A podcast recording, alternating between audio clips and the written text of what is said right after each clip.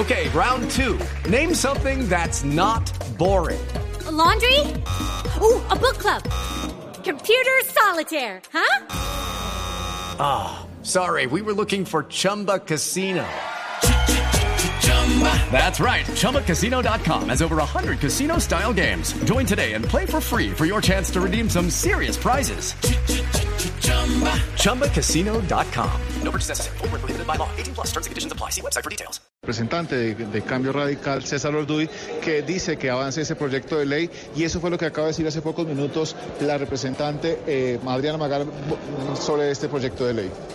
Se ha querido banalizar esta propuesta como populismo punitivo. Y yo quiero decirles que esa banalización sencillamente lo que hace es irrumpir el cauce normal de la democracia. Porque aquí lo que estamos es atendiendo al clamor de la ciudadanía. También fue archivada una proposición que buscaba que este proyecto de ley no avanzara y continuara su trámite aquí en el Congreso. Esta pues fue presentada por el Partido del Polo Democrático, al igual que por las FARC y apoyada por algunos representantes. Sin embargo, pues esta fue hundida también por unanimidad, casi por 120 votos y esta pues es lo que ha pasado en este instante. En pocos minutos pues se va a hacer el debate referente a los dos artículos que tiene que ver con este proyecto que busca la cadena perpetua para violadores y esa pues es la información que se registra a esta hora aquí desde el centro de la capital de la República en la Cámara de Representantes. Muy bien, Keren, seguimos atentos allí en el Congreso. Entre tanto, les contamos que la casa del comandante de la policía en Risaralda fue atacada por estudiantes universitarios encapuchados que lanzaron bombas molotov y bombas artesanales en medio de unas protestas contra guardas de tránsito. Freddy Gómez en medio de unos disturbios que se presentaron alrededor de la Universidad Tecnológica de Pereira, donde estudiantes encapuchados quemaron una motocicleta de un supervisor de movilidad. Fueron atrapados por los mismos estudiantes dos hombres que al parecer estaban robando. Luego de trasladarlos a la casa del comandante del departamento de la policía, coronel José Daniel Gualdrón, la vivienda fue atacada por los encapuchados con bombas artificiales y bombas monotop. En la vivienda estaba la familia del coronel, que fue protegida en medio de los disturbios por un agente de la policía. Hasta el momento no hay capturados por estos hechos y la vivienda presentó daños en cerca del 35% de la edificación. Ampliación de esta y otras noticias en blurradio.com. Continúen con Mesa Blue. El aceite de palma 100% colombiano es natural, es saludable, es vida. En Blue Radio son las 8 de la noche, dos minutos. ¿Aceite de palma colombiano? Sí, el que es 100% libre de grasas trans. No cambia el sabor de tus comidas y es natural porque viene directamente de su fruto. Conoce el aceite de palma colombiano. Es natural, es saludable, es vida. Reconócelo por su sello y conoce más en lapalmaesvida.com. Aceite de palma 100% colombiano. Una campaña de Fede Palma con el apoyo del Fondo de Fomento Palmero. Son las 8 de la noche. Aquí comienza Mesa Blue con Vanessa de la Torre. Muy buenas noches y bienvenidos a Mesa Blue. Este final de la alcaldía, de la carrera por la alcaldía de Bogotá, está tremendo. Y la verdad es que cada uno de los candidatos pues son personas muy preparadas, con unos equipos realmente muy bien formados, gente con nombre. A la doctora Claudia López, a Claudia Nayibe, la acompañan personajes de la talla de Antanas Mocus, de Sergio Fajardo, de Ángela María Robledo, de un montón de gente que se ha ido sumando a la campaña. Y esto es así como que el uno saca, ¿no? El quiebre derecha y el otro el quiebre izquierda. Y es una cosa, pucha, dura. Bienvenida, Claudia Nayibe. Vanessa de la Torre, muchísimas gracias. Carolina también, qué gusto estar en esta mesa, maravilloso. Siempre es un gusto estar aquí, lista para contestar todas las preguntas. No se olviden, Vanessa, pregúntele a Claudia, no se queden con ninguna duda. Ninguna duda, vamos a preguntar todo. Además, esta es la última entrevista que vamos a hacerle a usted antes de la contienda ¿Sí? del 27. Bueno, muy bien. Y entonces aquí, la pues, vamos a aprovechar, que la, vamos hemos acompañado todo el desde el primer día, acá que venga, que cuente, que diga, porque de eso se trata este programa, como hemos acompañado y como le hemos presentado y permitido esta vitrina a todos los candidatos. Mani, y llegó querida. recargada. Llegué recargada porque de eso se trata esta campaña, de todas las semanas, todos los días. Yo empecé esta campaña, el 6 de marzo. Y desde ese día dije, bueno, vamos a unir a Bogotá, vamos a unir a la gente, a los ciudadanos, a hombres, a mujeres, a jóvenes, ambientalistas, activistas. Y así lo hemos venido haciendo. Y cada día vamos sumando equipos. Empezamos con Rafael Pardo, con Antonio Navarro, con Sergio Fajardo. La semana pasada nos expresó su apoyo Ángela María Robledo. Ya había llegado Lucho Garzón, ya había llegado Guillermo Rivera.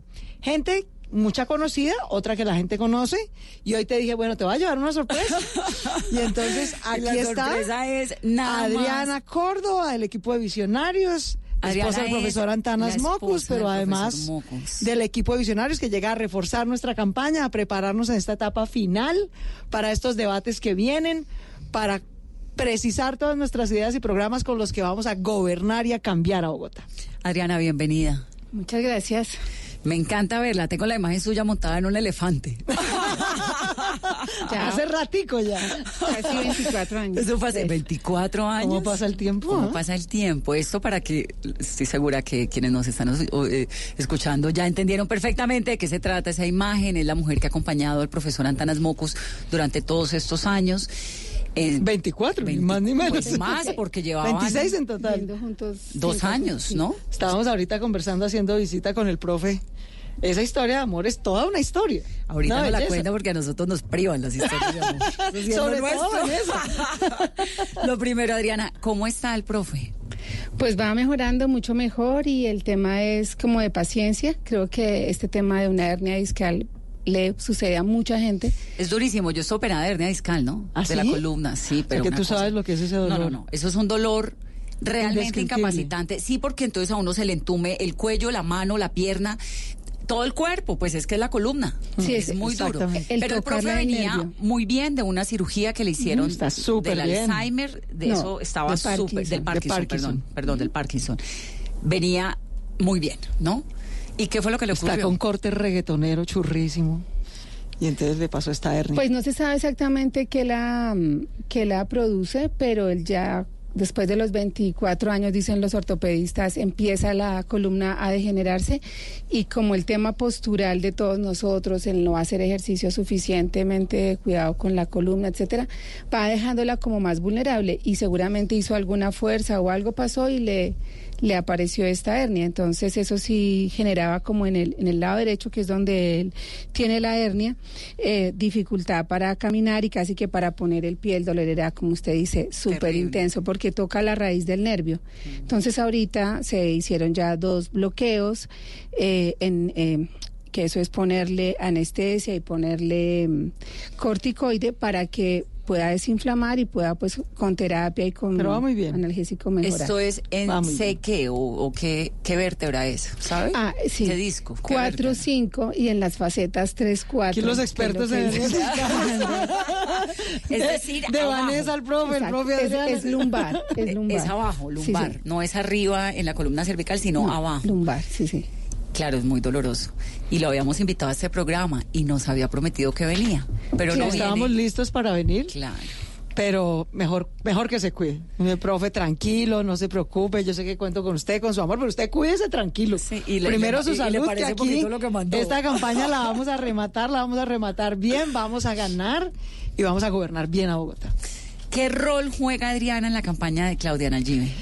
Pues Adriana lleva unos días ya su equipo, el equipo de visionarios, que es un equipo muy amplio, que tiene hoy en día un concejal, que es Jorge. Jorge Torres es el número 11 de nuestra lista del Consejo.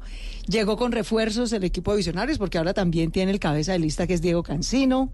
Y hay dos personas en particular, además de muchos, Catherine Miranda, que es su representante a la Cámara.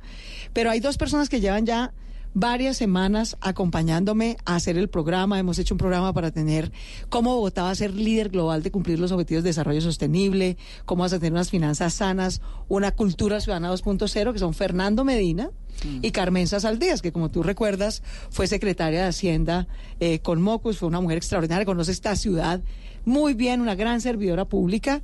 Con ellos llevamos trabajando en el equipo programático hace ya varias semanas, ya casi meses, y Adriana llega ahora también a reforzar ese equipo. Adriana pues es una experta también en los temas de Bogotá, en los temas de planeación. Adriana más fue veedora de Bogotá, se conoce bien las finanzas, los intríngules de las instituciones, qué funciona, qué no, cómo hacer que el gobierno se mueva, que no haya corrupción, que cada peso sea sagrado, que los recursos públicos nos alcancen para todas las cosas, de manera que aquí nos estamos preparando no solo para ganar, sino para gobernar bien, para cumplirle a Bogotá el anhelo que tiene de volver a ser una ciudad segura, una ciudad que salga del trancón, que tenga movilidad, que haga la red de metro, ciudad una que ciudad que garantice educación gratuita para nuestros jóvenes, empleo.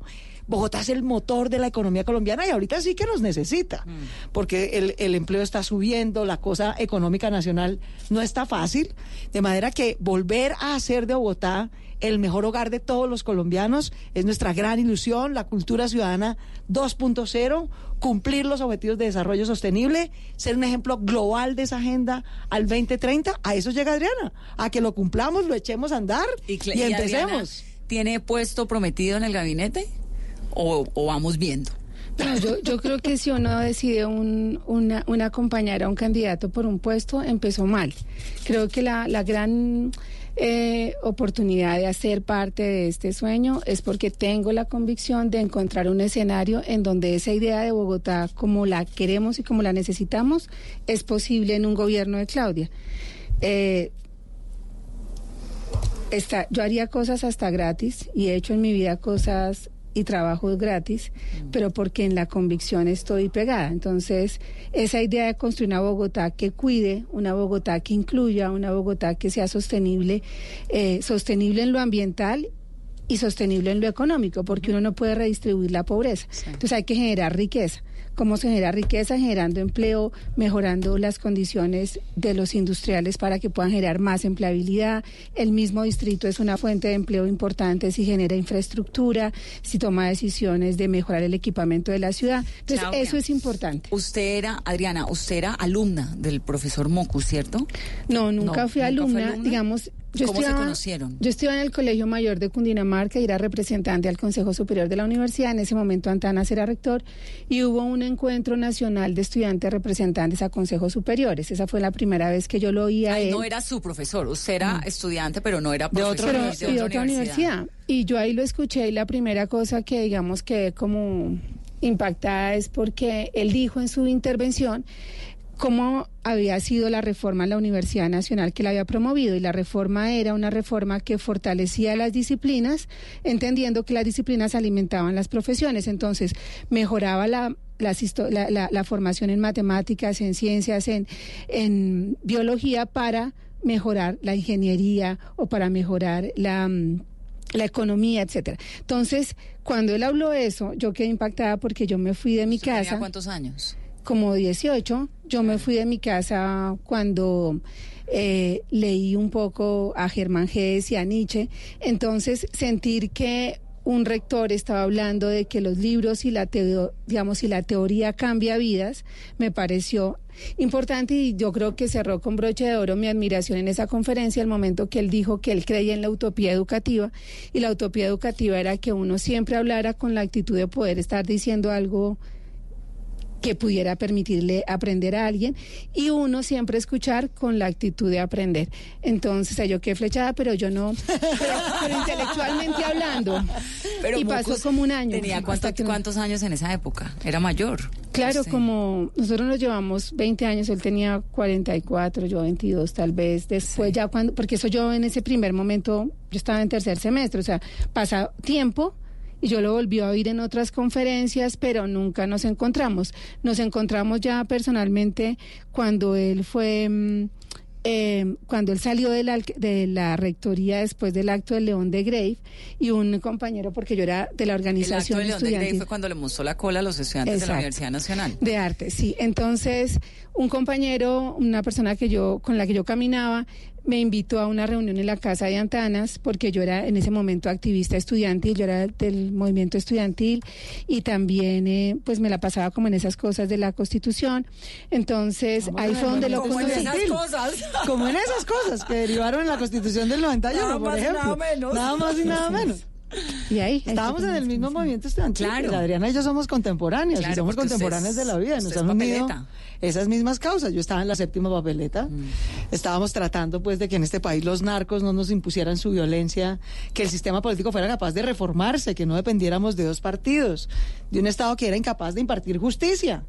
De manera que, bueno, ahí nos unimos en la vida. Seguramente las dos promovimos la séptima papeleta por lados distintos, nos conocimos muchos años después. Y ahora... Y eso terminó en la Constitución del 91, en que los derechos no fueran de papel, sino que, tuviéramos mecanismos como la tutela, por ejemplo, para hacerlos valer, como la consulta, con la que 30 años después hicimos la consulta anticorrupción. No, y que, y que algo a mí que me parece tremendo de la, bueno, empezando porque el Estado laico y por otro lado, aunque no necesariamente... Estado social de derecho. Se termine pues tenga todavía unos retos por delante, pero el hecho de que los hijos puedan estudiar en cualquier colegio, no importa si tienen papá y mamá o solamente mamá o solamente papá, que creo que eso es una las gran mujeres tengamos derechos. Es que a uno se le olvida lo que hizo la Constitución del 91, porque como nació Lo que era la Constitución de 1886, por favor, la del Estado casi que creció bajo esa Constitución y pues a las hijas mías no les va a hacer falta, en teoría, ninguna libertad, porque la generación de Claudia y la generación suya, Adriana, nos hicieron ese gran favor y nosotros de una u otra manera pues lo adoptamos. Nos parece normal todos los derechos, pero la verdad es que lo del 91 fue hace apenas, hace apenas 30 años era muy distinto. Ahora, y entonces un momento, pero entonces se vieron y cómo fue, quién le pidió el cuadre a quién. En Aquí Vanessa va a hacer otro capítulo de no, pero claro, pues es que ya está preparando la segunda edición. No, pero es que me parece, se le parece con esa luna que hay, con ese tráfico que hay en Bogotá. ¿Hablamos de amor o de política? De las dos cosas. Pero mucho más divertido siempre hablar de amor, sin duda. Las historias de amor son mucho más divertidas que la de política. No, pues en ese encuentro que les decía en la casa de Antanas que me invitaron por temas políticos, eh, la reunión a la que yo iba se canceló. Antanas cuando nos abrió la puerta dijo, ¿ustedes a qué vienen? Y yo le dije, pues a una reunión que nos invitaron. Entonces dijo, no, no, eso se canceló y dijimos, bueno, chao, nos vamos. Pero él dijo, no, cuéntenme ustedes qué hacen siéntese en un ratico. Y en ese momento yo trabajaba para Planeación Nacional en un programa que se llamaba PDI, Programa de Desarrollo Institucional, que era hacer pedagogía constitucional y en municipios de menos de 100 mil habitantes. Para fortalecer la descentralización. Explicar los mecanismos de participación, de planeación local, etcétera. Y Antanas, cuando me estaba haciendo como preguntas sobre mi trabajo, yo le conté que la metodología que había diseñado para eso era enseñar constitución a partir de historias de vida. Él dice que cuando escuchó eso quedó como relativamente Mm, flechado. Flechado, que porque representaba un poco más. Lo flechó la inteligencia de Adriana sobre el desarrollo institucional, ¿cómo le parece? Eso sí, no hay, nada, como la inteligencia, ¿no? Es el órgano es un gran erótico del mundo, del planeta y del cuerpo. Así es. Sí. Y entonces eso fue flechazo. Pues eso fue así, pero no, ninguno dijimos nada. Es, duramos casi seis meses como conversando. Eh, él estaba en ese momento escribiendo un capítulo para el libro de, de los sabios sobre la educación superior de la Universidad Futura. Y fue muy lindo porque teniendo, digamos, esta distancia histórica, tanto de años como de lectura y de comprensión, Antanas me compartía el escrito y me preguntaba mi opinión. Entonces fue mucho como ese encuentro. Después yo estaba con, trabajando con la FAO y con IFE en un programa de, evaluación de cultivos agroforestales y siempre que yo llegaba a un telecom lo llamaba y él me pasaba el teléfono y era como una cosa súper fluida, digamos, yo no sentía obstáculo en la conversación ni qué le digo antes, yo tenía un novio psiquiatra de Antanas y yo, dijo, yo decía, le hablo, no le hablo, eh, tiene esta cara, como le... En cambio con Antanas era muy fluido. y, el punto final es que... Mm, eh, pasaron como cuatro o cinco meses nunca novios, él se va para Francia a una invitación que le hacen de profesor y cuando vuelve, eh, pues me dice que ha tomado fotos del nombre Adriana que había encontrado en París o en por donde iba. Y, ¿Qué tal el acto de fina coquetería? Y entonces tomamos en ese momento, como él me, dijo que si salíamos a, no sé, una semana de vacaciones o algo por ahí, y fuimos a Silvania, y después del viaje de Silvania, eh, un día él me hizo la pregunta, que yo que tanto creía en la verdad. Yo le dije que la verdad siempre. Me dijo, aunque duela, y le dije, sí, aunque duela, y pues más o menos me contó algo y yo quedé como afectada, pero entonces le dije, según mi respuesta, Antanas dijo, ¿por qué no trae sus cosas? Y, yo le dije, bueno, y eso es hace 26 años. ¡Wow! me gusta esa historia, me gusta la determinación y además la coherencia y tantos años.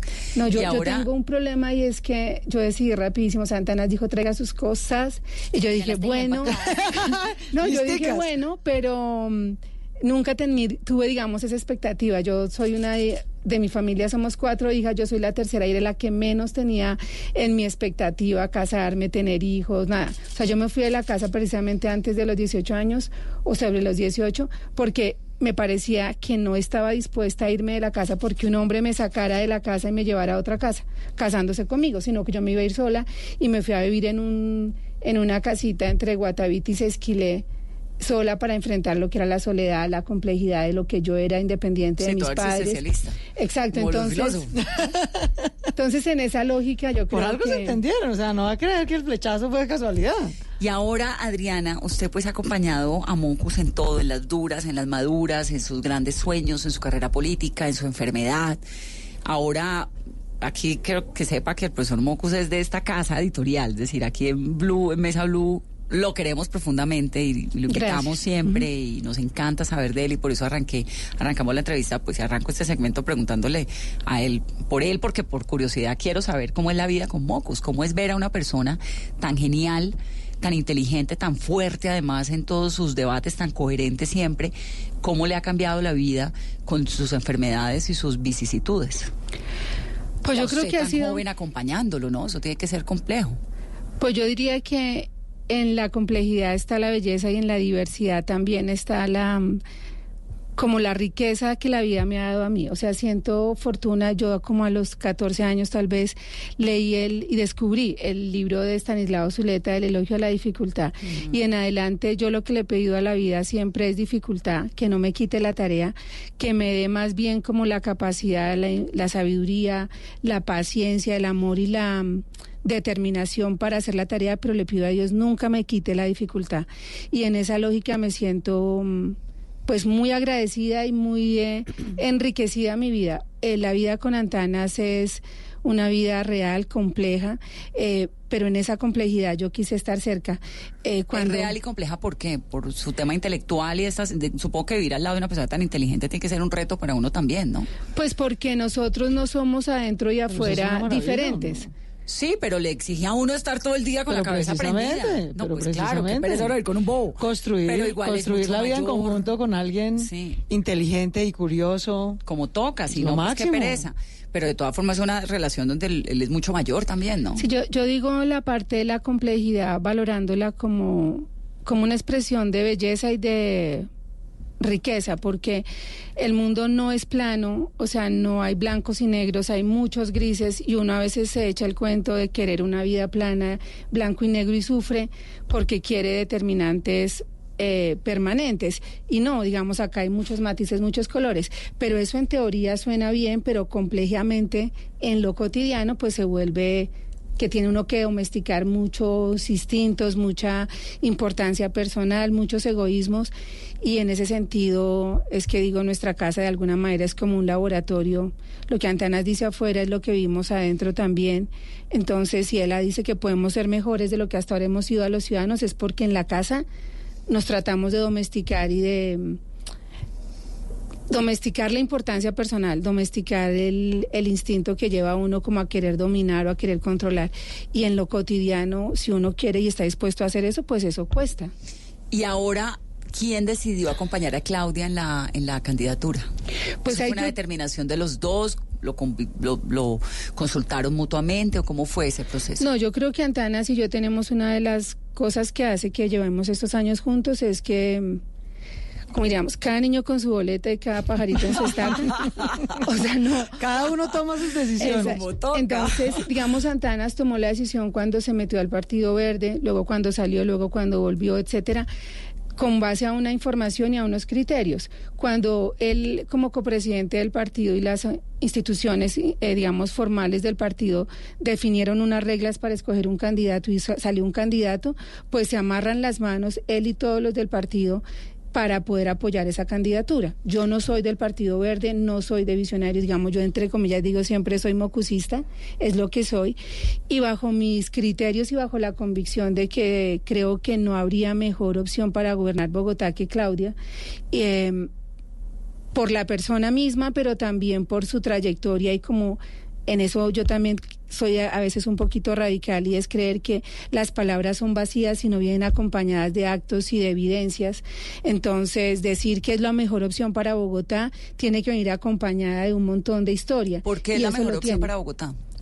Pues creo que ahí combina como una integralidad de un ser humano que ha construido con trabajo, con determinación, con amor y con solidaridad de otros, el camino en el que hoy está, digamos, la formación académica, el tener la libertad y la convicción de que el amor se realiza no de formas convencionales o tradicionales, sino que el amor está por encima de eso y poder tener una pareja del mismo sexo y luchar por eso independiente de que la sociedad no lo no lo vea inicialmente como lo convencional y lo tradicional, me parece que es un acto de, de libertad, de valentía, pero de convicción que si uno lo pone en términos de ese carácter para manejar la economía de una ciudad, para manejar la infraestructura de una ciudad, para manejar la seguridad de una ciudad, pues en su vida misma demuestra que es capaz de tomar decisiones importantes, trascendentales, que no solamente mm. benefician a ella, sino a otros.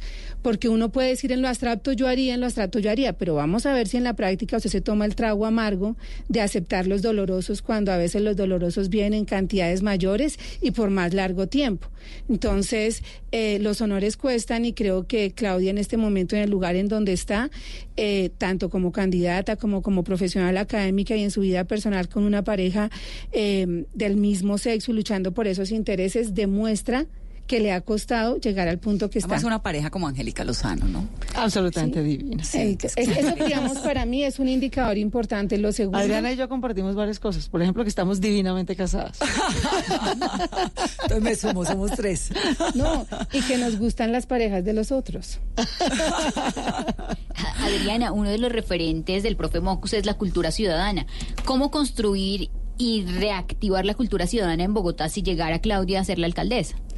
Eso es súper bonito e importante porque la campaña tiene que poder también mostrar cómo es la forma de gobernar. Y muchas veces las personas en una campaña, la euforia, digamos, prometen y dicen, y, pero uno dice, ¿a quién le cree? Todos pueden decir que van a hacer cultura ciudadana, pero ¿quién es creíble? quién es la persona, la mujer o el hombre que puede realmente mostrar eso. Entonces uno se tiene que volver hacia su comportamiento y hacia sus antecedentes. Entonces, con eso quiero señalar que el ejemplo, desde el punto de vista no discursivo y lo que suene y lo que quede bien, sino el, ejemplo de la vida. ¿Qué es cultura ciudadana? Cultura ciudadana es autorregulación y mutua regulación pacífica. También es poder tener más mecanismos de expresión y de comunicación eh, desde el arte, desde la cultura, pero también desde el reconocimiento que existe un otro igual a uno que también tiene derechos y deberes. Si, Claudia esa es una forma de, expresión. Si Claudia llega a la alcaldía, ¿volverían las cebras a Bogotá, por ejemplo? ¿Les dan las manitos? Claro, es que lo, lo que es una tristeza de nuestra sociedad, pero como país, no solamente Bogotá, y Bogotá, digamos, en eso ya ha empezado a escribir el cuaderno y a subir la escalera, es que nosotros a veces vemos las normas como algo que nos constriñe, como algo que nos restringe y nos quita mm, libertad y felicidad.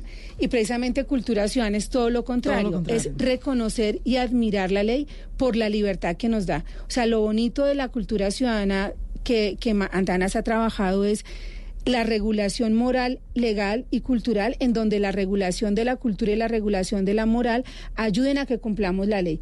Yo eh, cada día admiro más la ley y me gusta más el derecho porque creo que si nosotros cogemos en la Constitución los primeros dos o tres renglones que dice que Colombia es, una, es, un, es un Estado social, de derecho, pluriétnico, multicultural y laico, con esas cinco cosas tendríamos nosotros pues, viviríamos en Suiza.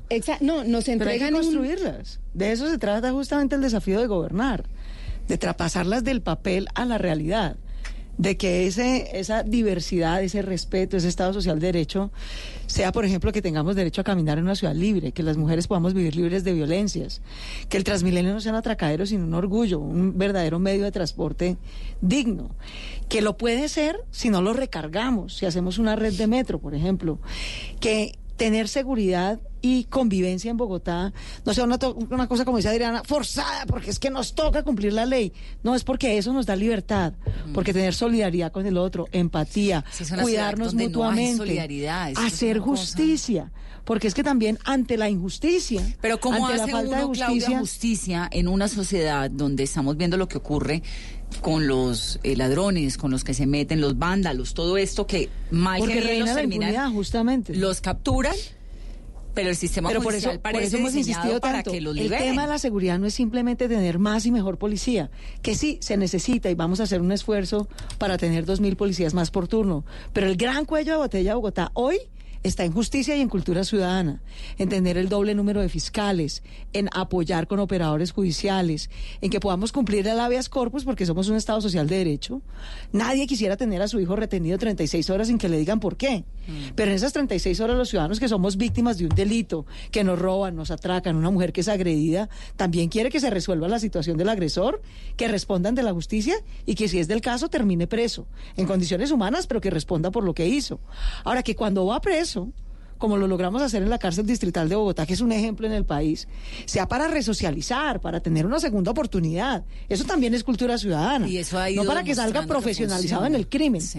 El gran cuello de botella de tener hoy tranquilidad y seguridad en Bogotá es justicia. Yo por eso he dicho todo el tiempo, yo quiero ser la jefa de policía, justicia y cultura ciudadana. Y usted Las que es mujer, que es bajita, que es brava, que es así. Yo no soy brava, Usted se imagina, usted, no, pero es una señora con unos Yo tengo carácter, que es distinto. Sí, pues como yo. Pero Exacto. digamos, Exacto.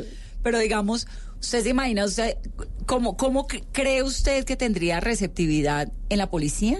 Ah, no, ¿Usted totalmente. hablándole a todos estos señores? Totalmente. Yo, primero, no es la primera vez que voy a administrar policía. Yo he sido alcaldesa local. Mm. Yo soy alcaldesa local de Santa Fe, que además es una localidad bien difícil, es el centro, pues.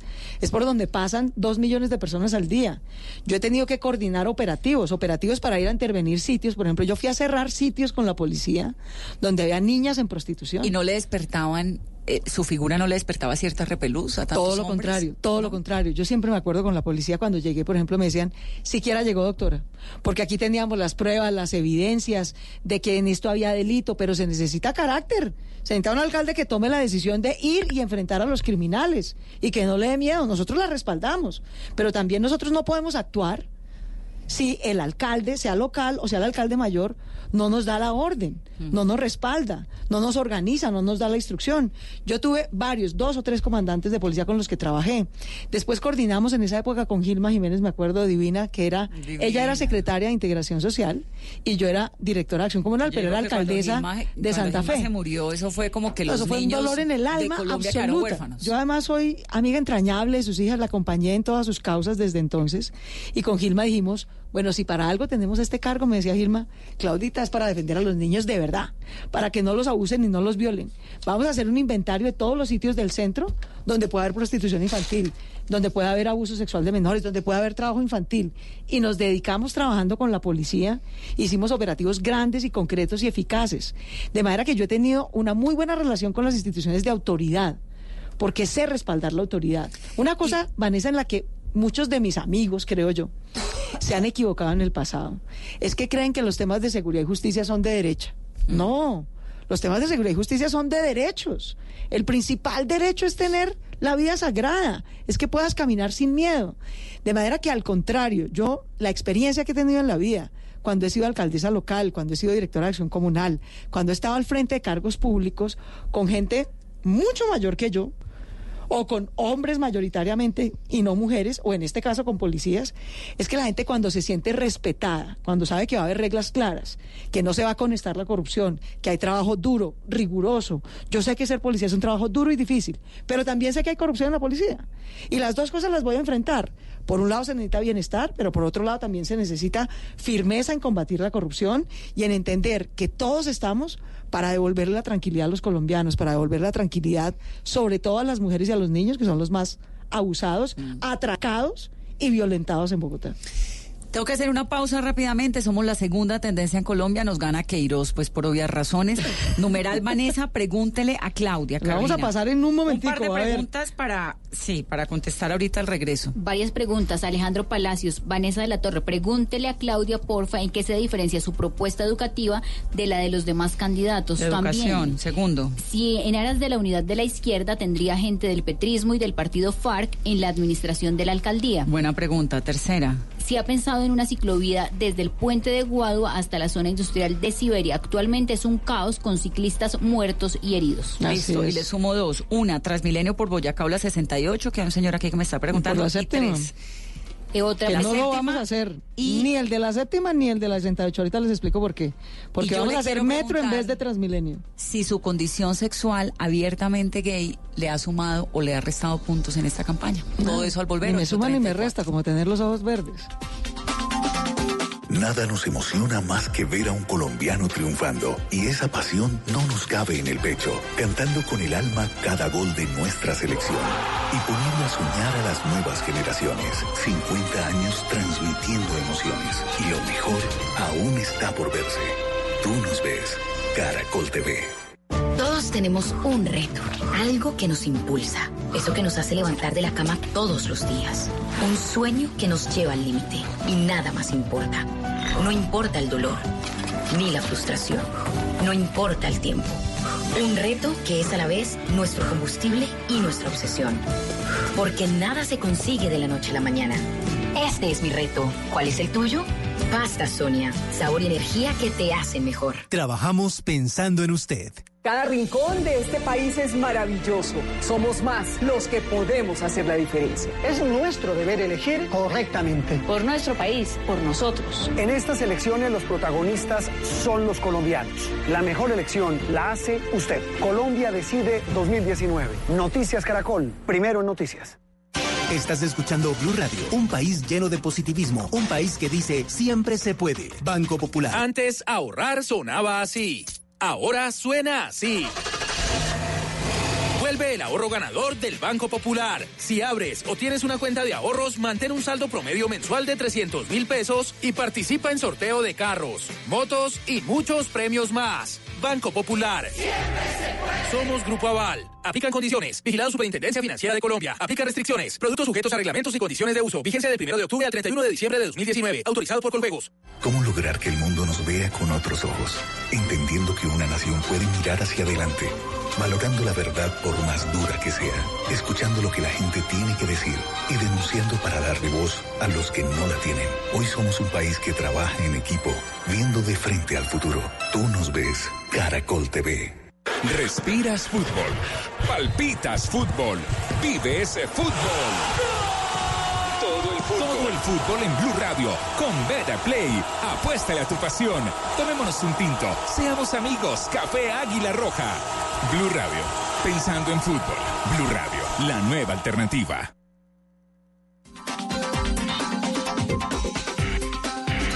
836, numeral Vanessa, pregúntele a Claudia. Está aquí con nosotros en esta noche. Claudia Nayibe, la candidata a la alcaldía. Es que lo de Claudia Nayibe me Es un hit, es un hit. Quedamos graduadas Nayibe llamo con Gloria mucho Vanessa, honor. Tengo autoridad para decirle Pues, Gloria Vanessa, llevemos con orgullo tu Gloria Vanessa y mi Claudia Nayibe. No, yo contigo el Nayibe bien, pero el Gloria no. bueno, Claudia, ¿le ha sumado o le ha restado o no ha tenido nada que ver el tema de su No relación? tiene de por qué, no tiene por qué. Yo mido metro y medio, tengo ojos verdes, soy hija de una maestra, soy mujer diversa, soy mujer de carácter. No tiene por qué sumar ni restar. La gente lo que ve es cuál es mi trayectoria. Ah, ha sido alcaldesa, ha sido directora de acción comunal, denunció la parapolítica. Yo tenía 35 años, Vanessa. No tenía escoltas, nada. Estaba al frente de una hoja en blanco como tú cuando eres periodista y vas a escribir una columna o un libro. Y encontré con mis investigaciones que había vínculos concretos. ¿Cómo encontró entre esa investigación? A mí me parece importante resaltarle. Guerrilleros y paramilitares. Recordarle a los oyentes que usted, gracias a sus investigaciones, logró algo muy impresionante en Colombia, que fue el descubrir la parapolítica, los vínculos entre políticos y paramilitares. Y también guerrilleros. Y guerrilleros. ¿Y eso fue cuando era una jovencita? No, tenía 35 ¿Trabajando? años. Tenía Sí. 35 años. Había regresado de hacer mi maestría, entonces había de estadística y demás. Y fue una cosa realmente por casualidad. Yo volví y estaba un poco desempleada, la verdad, estaba buscando empleo, me han ofrecido una columna online en semana, estaba como con tiempo libre. Y un día prendí el televisor, Vanessa, y veo a los paramilitares en el Congreso. Y yo decía, ¿estos señores? ¿Don Berna? Este era el señor contra el que yo marchaba, porque era del cartel de Medellín, cuando en el movimiento estudiantil defendíamos que tuviéramos constitución del 91 y no que el narcotráfico nos impusiera un terror. ¿Cómo así que ahora me muestran a este señor como si fuera un prócer de la patria que nos salvó del comunismo? Por favor, este señor era del cartel de Medellín, de los Pepes. Carlos Castaño, igual. ¿De dónde pasó esto? Yo llevo cuatro años por fuera de Colombia, pensaba yo, ¿no? Yo estaba estudiando, pues, viajé, conocí, estaba trabajando con Naciones Unidas, documenté las experiencias como de 20 ciudades exitosas en gobiernos locales y urbanos, entre esas Bogotá. Dije, bueno, pueda que yo lleve tres o cuatro años por fuera, pero pues, si a mí me hubieran costado, contado esto, que yo iba a ver a la gente contra la que yo marchaba siendo estudiante, recibía como prócer en el Congreso, yo hubiera dicho que eso no iba a pasar nunca. Entonces, lo que a mí más me impresionó, Vanessa, no fue tanto que todos los criminales son arrogantes, todos. Yo no conozco un solo criminal humilde, pues. Todos son arrogantes, todos se autojustifican. Pero lo que más me impresionó fue que después de ellos hablaron 25 congresistas. Y solamente tres protestaron. Gustavo Petro, Rafael Pardo y Gina Parodi. Los otros 22 eran como un concurso de aplausos. Y yo dije, carajo, yo que voto desde siempre, que soy una persona informada, ¿Cómo es que yo no sé quién es la mitad de los que hablaron? ¿Quién será la señora Rocío Arias? Yo nunca la había visto en política. O Eleonora Pineda. O peor, por el otro lado, gente que yo sí he visto. Álvaro García. Álvaro García o Álvaro Araújo, hermano de Conchi, con quien yo estudié en el externo. Yo decía, ¿qué hace Alvarito con este discurso ahí como defendiendo a estos tipos? Yo no entiendo nada. Y entonces me puse a investigar, porque yo quiero saber esta gente quién es, de dónde viene cómo se elige. Bajé las bases de datos de la registraduría, tenía tiempo. Claro. Y empecé a encontrar, y curiosidad, que es lo que uno necesita en la vida para hacer periodismo o investigación, que es lo que yo hago desde la academia. Y me demoré unos meses. Y entonces resulta que al mismo tiempo, mira cómo es la vida, Juanita León y María Teresa Ronderos estaban haciendo a propósito del proceso de paz con los paras una historia del paramilitarismo de dónde había nacido, de cómo había surgido, de dónde se había expandido, de cómo había sido, digamos, su trasegar criminal, donde han cometido más masacres, tal.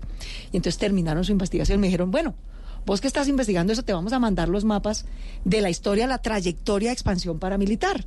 Y yo les dije, pues yo ya terminé la mía. De esa gente que habló en el Congreso, cómo es su trayectoria electoral, dónde es que sacan votos y tienen unas votaciones rarísimas.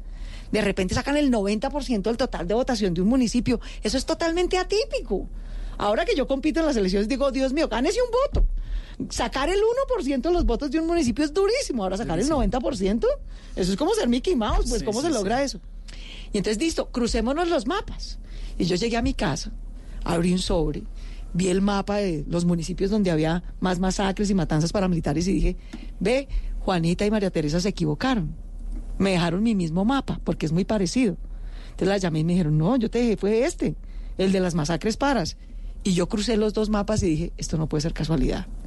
Exactamente donde hubo más masacres y matanzas paramilitares es donde hay votaciones atípicas de estos congresistas que hablaron justificando y alabando a los paras. Esto no debe ser casualidad. Y después dije, bueno, pero ¿y qué pasa? La guerrilla también debe tener influencia en el Congreso. Y después de mucho investigar me di cuenta que, claro, la guerrilla también influenciaba, pero no eligiendo congresistas, sino matando candidatos. La guerrilla en esa época, en los noventas, especialmente las FARC, fue la que más secuestró y más asesinó candidatos. Era su manera de influenciar, no dejar hacer campaña o matar a los candidatos que no pensaban como ellos. Los paras hacían al contrario. Los paras sí mataban a unos, pero sobre todo forzaban a los habitantes de un municipio, por eso era que sacaban el 90%, a votar por unos congresistas. Y yo publiqué esto y publiqué esto. Al principio nadie lo quiso publicar. Nadie, nadie en ningún medio ni semana donde yo trabajaba. ¿Por qué? Porque no había dudas porque de la había dudas, porque les daba miedo, porque era gente poderosísima. Me decía, yo me acuerdo cuando yo llegué a semana y les dije, me decían, a ver, a ver si yo le entiendo. ¿Usted quiere que nosotros titulemos que el 25% del Congreso puede ser de los paros? Y yo les dije, pero señores, hace dos años Salvatore Mancuso dijo que era el 35%. Yo lo que les estoy demostrando es con un método estadístico que eso que ustedes se tomaron a la ligera, ¿no? Como si fuera una frase banal, es cierto, es cierto que hay una coincidencia en dónde matan los paras y en dónde eligen políticos que los favorecen.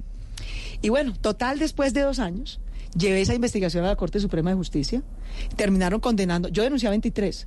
Después terminaron condenando a 42 porque yo denuncié a más. La mitad de ellos eran de cambio radical. Yo por eso digo, Dios mío, ¿cómo puede alguien estar en ese partido? Partido con más gente corrupta y más gente vinculada con el narcotráfico y el paramilitarismo, denunciada y condenada. O sea, esto no era un chisme. La Corte Suprema los condenó. Por cuenta de eso me tocó irme del país. Por cuenta de eso, desafortunadamente, tengo que vivir en un carro blindado hasta el día de hoy. Me han tratado de matar tres veces. Me he salvado, digamos, porque me he ido, porque me han protegido, porque me han ayudado, porque me he ido a estudiar. Pero, pero yo tenía 35 años, bueno, hoy tengo 49. Y por eso cuando la gente dice, bueno, pero, pero ¿qué se necesita para gobernar? Y yo digo, bueno, carácter, primero carácter, experiencia, conocimiento, porque implica enfrentarse al poder. En Bogotá, por ejemplo, en Bogotá hay narcotráfico, hay crimen organizado, hay gente que quiere acechar, hay gente que persigue a los niños, hay violadores. O sea, esto implica conocimiento, rigor, experiencia, pero también carácter, porque enfrentarse a los malos, digámoslo así, llámese corruptos, llámese criminales, implica tener el valor de decir, yo estoy aquí para defender a la gente que no tiene voz, a la gente que depende de que la seguridad y la justicia legítima del Estado funcione para proteger su vida. Claudia, dígame una cosa. Usted hace unos meses era sí o sí la alcaldesa de Bogotá por una, una cuestión, digamos, de las encuestas y estaba disparada volando.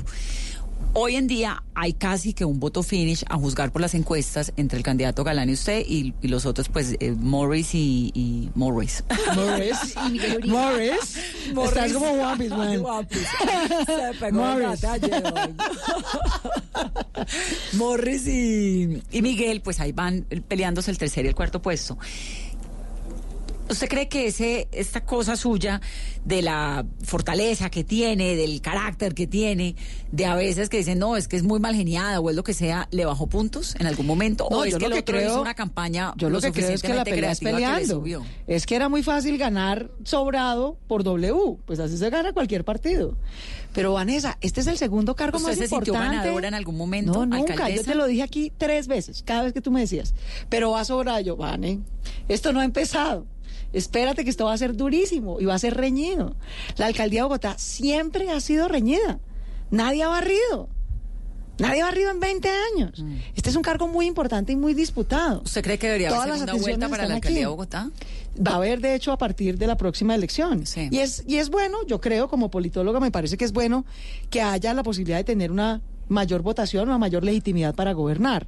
Pero también creo que es importante que quien pierde las elecciones acepte que perdió. Por ejemplo, a mí me han dicho, bueno, pero usted ¿por qué no estuvo en la revocatoria de Petro o en la revocatoria de Peñalosa?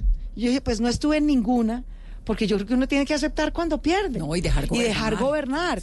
Y hacer crítica constructiva. Y hacer el papel de, de crítico constructivo, pero no de opositor rabioso, porque eso también le hace daño a la democracia.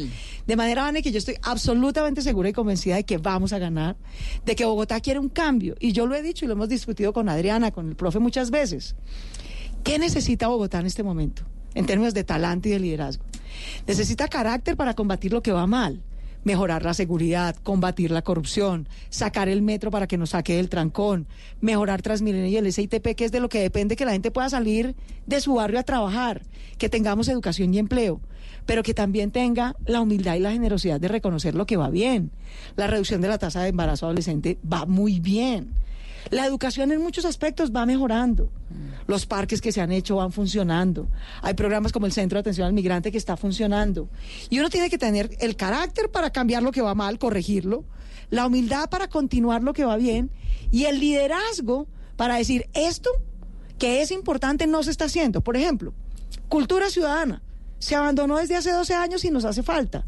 Por ejemplo, educación superior gratuita y pública y de calidad para que los jóvenes, las mujeres, sobre todo las mujeres cabeza de familia, las personas mayores de 45 tengan oportunidades de educación, de reentrenamiento laboral, de reenganche al mercado laboral o de emprendimiento para poder sacar adelante a su familia, pero también a la economía de Bogotá. Eso hace falta, no se está haciendo y hay que hacerlo. Mm.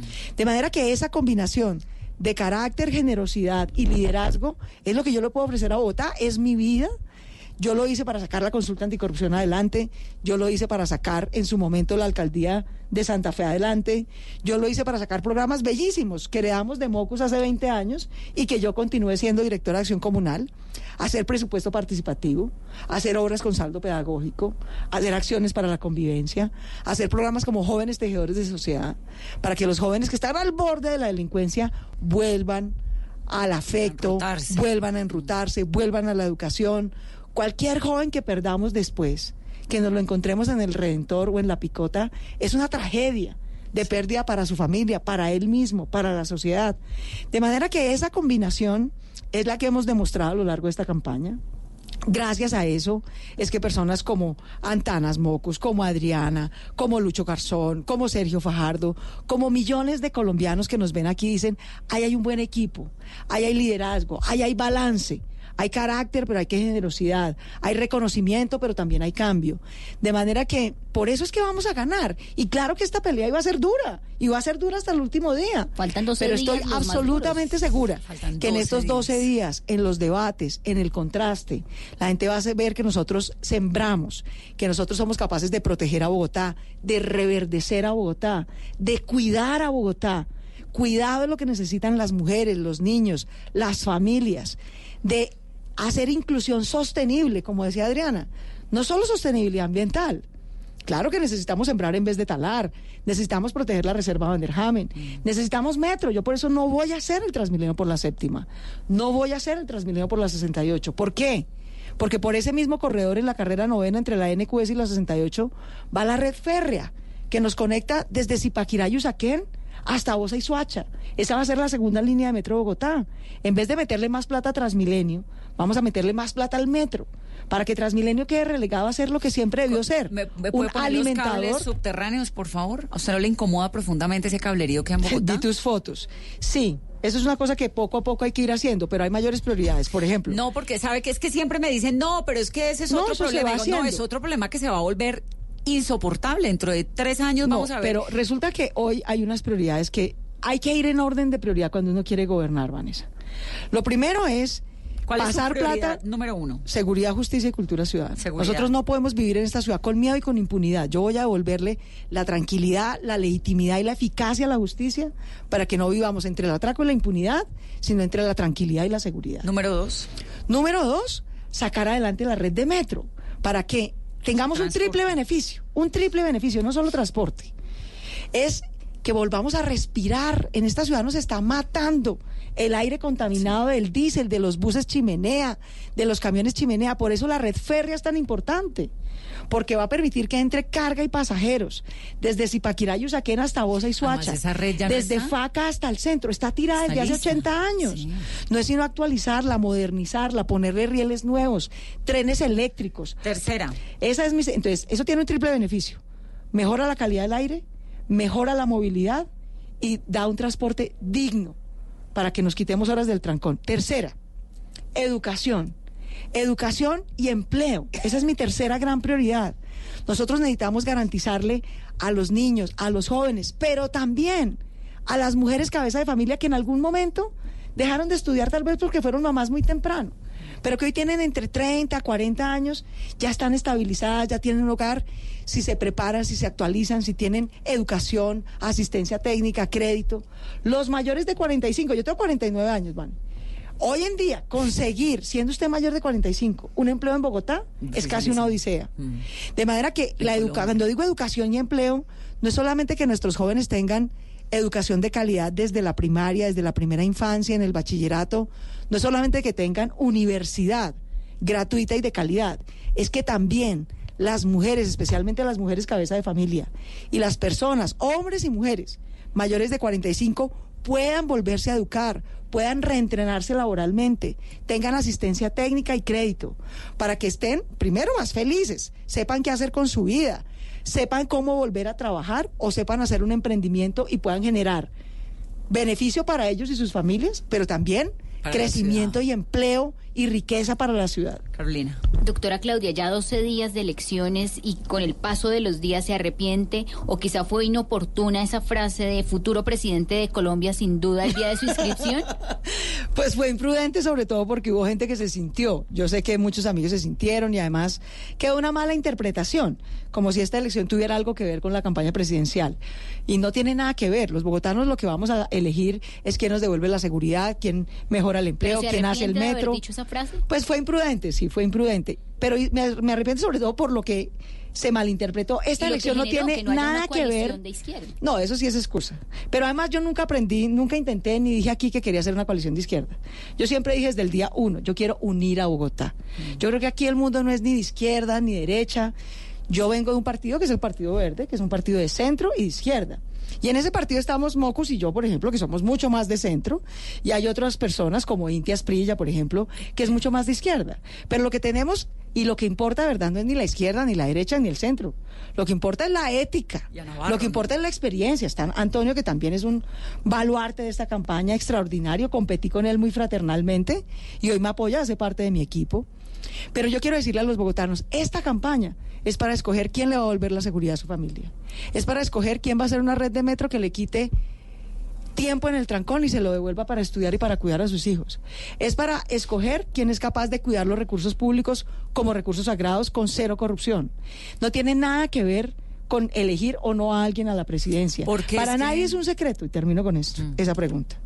Para nadie es un secreto que yo hice campaña con Sergio, claro que lo quiero y es un gran líder. Y si no- espero que le si vaya no muy bien. la alcaldía- Pero también en segunda vuelta, cuando tuve que escoger lo que nos unía y no lo que nos dividía, voté por Gustavo, con toda generosidad y tranquilidad. ¿Y por qué es que De manera que esto no tiene nada que ver con una campaña presidencial. Vamos a escoger a la primera mujer alcaldesa de Bogotá. Vamos a unirnos como ciudadanos, vamos a sacar esta ciudad adelante en seguridad, en justicia, en educación, en movilidad y en sostenibilidad. Claudia Nayibe, ¿por qué es que Petro vive tan bravo con usted? ¿Por la declaración de Fajardo? ¿Por haber dicho el próximo presidente y Pues eso? no sé, él dice que no, pero yo la verdad estamos a 12 días. Y a 12 días A se 12 descarta días, ya de tajo lo que importa- un acuerdo con Holman Morris. No, por favor, desde hace rato. Es que la gente tiene que entender cómo funcionan las elecciones. El 26 de julio se venció el plazo, o sea, hace ya casi tres meses. Pero todavía se se venció el plazo. No, el nada. Se venció el plazo para hacer coaliciones.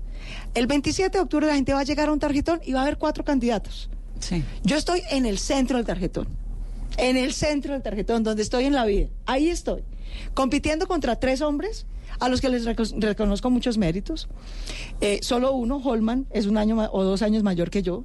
Los otros dos son más jóvenes. Yo la verdad creo que tengo la vida, la experiencia, la formación, el conocimiento para coger las riendas de Bogotá en este momento, para unir a la ciudadanía, para inspirarla a la cultura ciudadana, a que nos cuidemos, a que tengamos empatía, a que sembremos en vez de talar, a que entendamos que nuestros hábitos de vida, usar transporte público en vez de preferir un carro quemando gasolina yendo solos, a que cui- cuidarnos, a que combatir el machismo es parte de que podamos disminuir la violencia contra las mujeres, a que tener educación y empleo de calidad es lo que va a hacer que Bogotá sea ese mejor hogar de todos los colombianos, que hace crecer a Colombia, que la ayuda a salir adelante, que Bogotá puede ser un epicentro y un ejemplo global, no solamente un ejemplo de reconciliación y de paz en Colombia, que ya lo ha sido. Votó a favor de la paz, votó masivamente a favor de la consulta anticorrupción, sino Sí, también un ejemplo global, un ejemplo global de cultura ciudadana, de desarrollo sostenible, de desarrollo incluyente, No, pues es que es, es de una ciudad, cuidado. fíjese que finalmente es una ciudad donde uno ve y dice, hay unos candidatos pues tremendos, o sea, el, el- el equipo de Galán que vino la semana pasada pues es un equipo berraquísimo, el suyo también es un equipo berraquísimo, ¿no? Uno dice, bueno, el- a estas alturas, a portas de las elecciones, cuando faltan 12 días, 12 días, uno ve y dice, hay, una, hay O sea, gente, hay con qué, Lucho que no pasa lo mismo en Lucho otras Garzón y Antanas. Mocus fueron de lejos los mejores alcaldes a la luz de cómo los valoró la ciudadanía. Sí, que todo Se fueron por todo lo alto, siempre. Pero usted qué tanto ayudaron. escucha a esa gente. Mucho. ¿Qué tanto hace caso? Yo hago mucho caso y escucho mucho. Yo vengo de la academia y uno en la academia le hace caso a los argumentos. Uno en la academia, yo me acabo de graduar De un mi doctorado. en de ciencia política. ese sí es de verdad, además, Me llegó, me llegó el foto. título esta semana, estoy absolutamente feliz. Tú sabes que mi grado fue en junio, pero se demoran varios meses de expedir el título. Esta semana llegó, lo mostré este fin de semana en Twitter con mucho orgullo, con la gratitud por mi madre, gracias a la cual llegué hasta aquí en la vida. Esa mamá tan divina, aquí la Pero tuvimos. cuando uno viene de la academia, tiene que escucharle a los argumentos. No es que suene más bonito, es que se pueda probar con evidencia, con rigor. Mucha gente aquí a lo largo de la campaña, por ejemplo, me ha convencido de buenos argumentos, de buenos argumentos. Yo creo, por ejemplo, el otro día me preguntaron, bueno, una propuesta que usted destaque de Carlos Fernando, por ejemplo. Y yo dije, bueno, Carlos Fernando y yo ambos queremos invertir el 1% del presupuesto de Bogotá en ciencia, tecnología e innovación. Eso me parece clave, porque eso es lo que le va a dar a Bogotá impulso para una nueva economía, para una economía basada en el conocimiento, en el talento, ya no solamente en el trabajo mecánico. Eh, a Miguel, que no lo conocía, por ejemplo, realmente lo conocí en esta campaña. y digo, chino berraquito, es chiquito, tiene 33 años, pero es un pelado con carácter. Por repite No, cifras y 33 repite ahí, cifras sí. y se la cree, ¿no? Él, re- él se la cree. Y en la vida para salir adelante hay que creérsela. Y yo eso se lo admiro. Y Holman ha sido un amigo de toda la vida, digamos. Yo sé que Holman ahora, digamos, nos distanciamos en ciertos temas. Yo soy mujer. Yo le decía a Holman el otro día, mi hermano, con vos destapamos la parapolítica. Vos eras periodista por tu lado y yo por el lado mío de la academia. Yo te reconozco que has sido un defensor de derechos humanos, has sido un gran periodista, pero mi hermano, yo voy a ser mujer toda la vida. Toda la vida. Yo puedo, puedo no ser alcaldesa, pero mujer voy a ser siempre. Y las mujeres llevamos años pidiéndole a las mujeres que no se callen, que cuando son agredidas Que denuncien, que seamos solidarias, que les creamos a las mujeres. Vane, una de cada tres mujeres en Bogotá que terminó siendo víctima de feminicidio, que fue asesinada por su pareja o expareja, había ido a denunciar y no le creímos. Había ido a pedir protección y le dijeron que era una loca, que se calmara, que, que, re- que- que se reconciliara o que conciliara la agresión y que mejor por sus hijos se calmara. Una de cada tres terminó siendo asesinada.